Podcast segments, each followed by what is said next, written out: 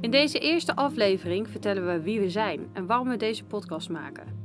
Om maar gelijk met de deur in huis te vallen, met Burning Women willen we het taboe rondom een burn-out doorbreken. In 2019 kregen wij allebei een burn-out. En de eerste weken konden we niet veel meer dan huilen en slapen. En het kleine beetje energie wat we nog wel in ons hadden, ging op aan schaamte. Aan zo goed als mogelijk proberen normaal te doen en aan doorpushen. We googelden wat af toen. We kwamen veel tips tegen, vonden hulpverleners online en lazen heel veel verschillende cijfers. Maar nergens vonden we vrouwen zoals wij. We zochten dus herkenning, maar dat vonden we niet. En het duurde daardoor best lang voordat we onze burn-out geaccepteerd hadden, voordat we het überhaupt een burn-out noemden. Want ja, een burn-out, dat staat niet zo lekker op je cv. I'm gonna fix you. I'm gonna fix you this. En nu? Nu het beter met ons gaat, willen we dat gevoel van schaamte voor anderen doorbreken. Want zoals wijze mensen altijd zeggen, erkenning is de weg naar genezing. Wij geloven dat we met het vertellen van verhalen anderen kunnen helpen. Drie weken geleden, voor de late luisteraar, dat was maart 2021, hebben wij daarom burningwomen.nl opgericht. Een online burn-out platform voor en door jonge vrouwen. Zelf hadden we tijdens onze burn-out lange gesprekken met elkaar aan de telefoon en tijdens wandelingen in het bos. Ik herkende mij in de verhalen die Judith mij vertelde. Ik merkte altijd dat ik iets minder verdrietig was als ik haar had gesproken, omdat ik wist dat zij ook gewoon met bepaalde dingen moest leren omgaan. Ik wist dat ik haar en haar ervaringen had, en dat gunnen we andere vrouwen ook. Een ervaringsverhaal waarin je jezelf kan herkennen, een plek waar je steun vindt, dat je weet dat je jezelf tijd mag geven om te helen, dat het erbij hoort als je een terugval hebt en dat je er mag zijn met je burn-out. Dat een burn-out niet raar, zwak of laf is en dat het allemaal weer beter wordt. We zijn sinds de lancering van het platform overspoeld met enthousiaste reacties. En dat is heel fijn en heel mooi, maar tegelijkertijd ook best wel verdrietig. Want er waren zoveel vrouwen die ons platform bestempelden als broodnodig, of als een verademing, of zelfs als iets wat ik zelf had willen hebben tijdens mijn burn-out. Omdat we zelf tijdens onze burn-out hebben ervaren dat lezen soms best vermoeiend kan zijn, hebben we deze podcast gemaakt. Voor sommigen is luisteren misschien een stuk prettiger. En hoewel we ons natuurlijk richten op jonge vrouwen, zijn deze verhalen ook voor iedereen die er herkenning in kan vinden. Iedereen die zich wil laten inspireren of troosten. En voor iedereen die perspectief zoekt. En ook voor iedereen die een burn-out wil leren kennen. Want onze burn-out heeft ons zoveel inzicht gegeven die nuttig zijn voor de rest van ons leven. We zijn eigenlijk een stuk wijzer geworden. In alle volgende afleveringen gaan we in gesprek met mensen die zelf ervaring hebben met een burn-out. De meesten hebben er een gehad, een enkeling zit er nog middenin en we zullen ook gaan praten met omstanders, bijvoorbeeld een partner van iemand die een burn-out heeft gehad. En eigenlijk is het dus heel simpel. We laten gewone mensen gewone verhalen vertellen. Omdat die verhalen wel heel gewoon zijn om mee te maken, maar niet zo gewoon om te horen. Want meestal blijven die verhalen binnenskamers. In deze aflevering vertellen we iets meer over onszelf. Wel zo prettig als je weet naar wie je luistert. Mijn naam is Lenneke, geboren en getogen in Apeldoorn. Ik ben de oudste van drie meiden. Helaas is mijn vader overleden toen ik net twintig was. Gelukkig leeft mijn moeder nog wel en heeft ons al die tijd er doorheen gesleept. Het overlijden van mijn vader heeft mijn perspectief op het leven nogal veranderd. Mijn droom om carrièrevrouw te worden maakte plaats om een gezin te starten, om moeder te worden. En dat ben ik geworden, van een zoon en een dochter.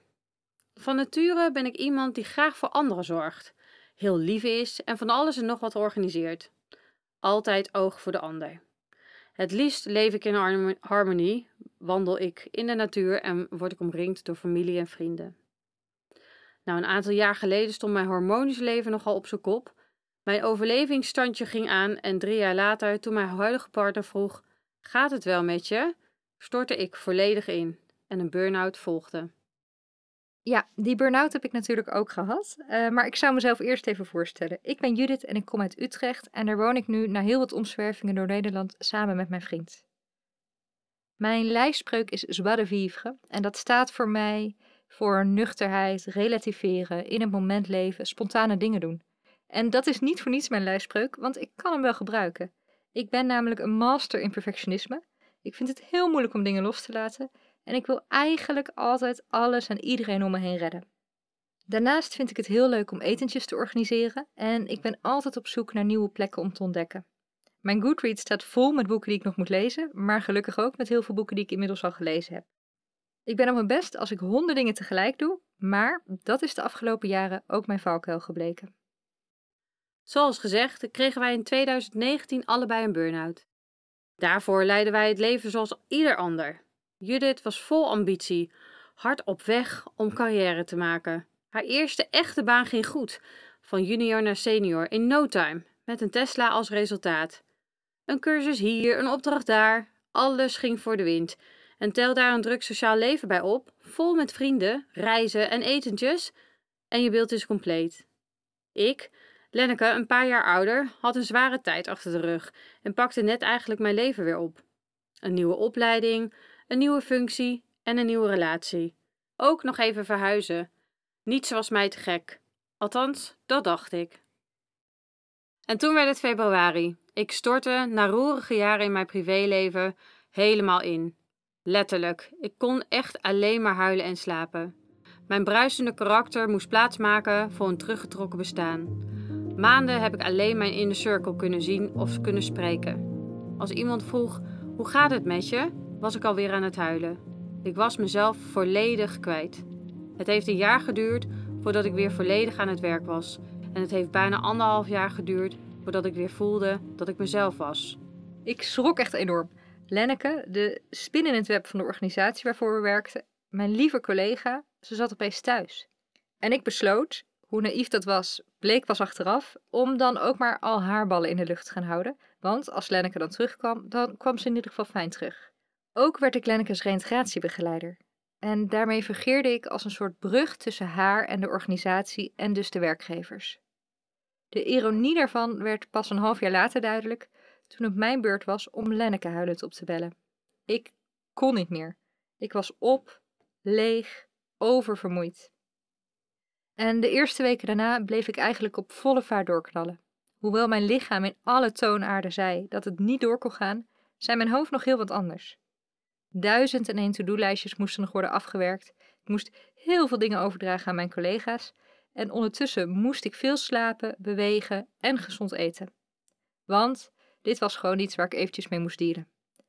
Ik had blijkbaar iets te veel gedaan en ik zou even gaan bijslapen en daarna, hup, gewoon weer door.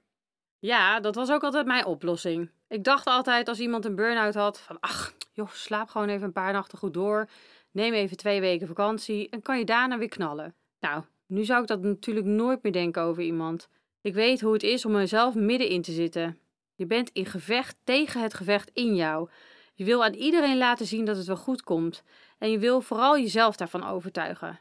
Want je wil niet moe zijn. Je wil niet verdrietig zijn. Je wil niet opgeven. Ik ben toch Lenneke? Ik ben toch die bruisende persoonlijkheid die alles voor iedereen wil doen? Ik kan toch multitasken als de beste? Ik sta toch altijd voor iedereen klaar? Ja, tot dat echt niet meer gaat dus. Mijn lichaam en geest zeiden stop. Het is klaar. Je moet rust gaan nemen. Je moet luisteren naar jezelf. Luisteren naar dat stemmetje, wat heel diep in je zit, weggestopt, maar dat stemmetje die eigenlijk alle antwoorden al heeft, die het wel gewoon weet. Precies dat horen we ook van alle ervaringsdeskundigen om ons heen. Neem rust. Luister naar jezelf. Neem je lichaam serieus. En eerlijk gezegd, het kost gewoon tijd voordat je überhaupt weer een beetje kan nadenken. En die rust, die hebben wij uiteindelijk genomen. En als ik het zo zeg, klinkt het misschien bijna als een keuze, maar dat was het natuurlijk niet. We konden gewoon niet meer. Na heel veel slapen, lezen, gelukkig ook lachen en heel veel huilbuien, paniekaanvallen en goede gesprekken verder, durven we nu te zeggen dat we er weer zijn.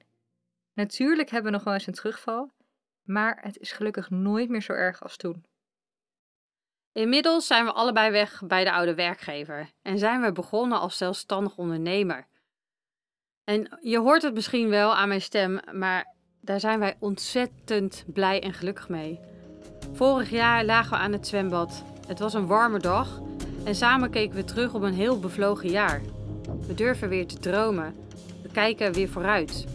En dan plots, misschien is het de brandende zon, Misschien is het het brandende verlangen, maar terwijl we aan het zwembad liggen, valt opeens de naam Burning Women. Dat is wat we willen. We willen anderen geven wat we zelf hebben gemist: herkenning. Want inmiddels kennen we zoveel mensen om ons heen met eenzelfde soort verhaal. En hadden we die verhalen maar gekend toen we zelf midden in een burn-out zaten. We vinden het zo tof dat mensen hun verhaal willen delen in deze podcastserie. Onze persoonlijke verhalen komen in de volgende afleveringen nog verder aan bod. Geniet van alle mooie verhalen en laat vooral weten wat je ervan vindt. En heel belangrijk om te zeggen: wij zijn boven alles ervaringsdeskundigen. Als je hulp nodig hebt, ga dan alsjeblieft naar een professional. Echt. Tot slot, zoals het hoort bij een professionele podcast, nog een oproepje aan jou als luisteraar. We bereiken graag zoveel mogelijk mensen met onze verhalen. Laat daarom een recensie achter via jouw favoriete podcast-app, zodat we sneller door anderen gevonden worden.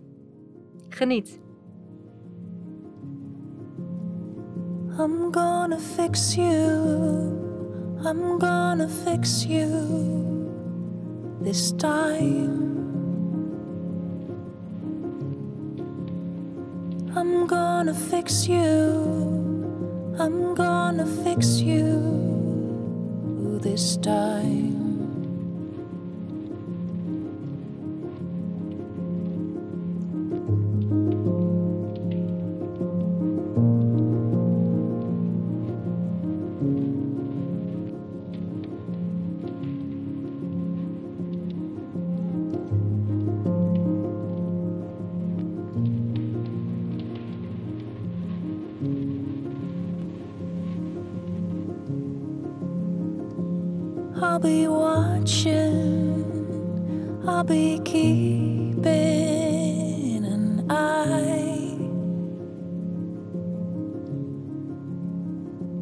Lay your head down, see it's all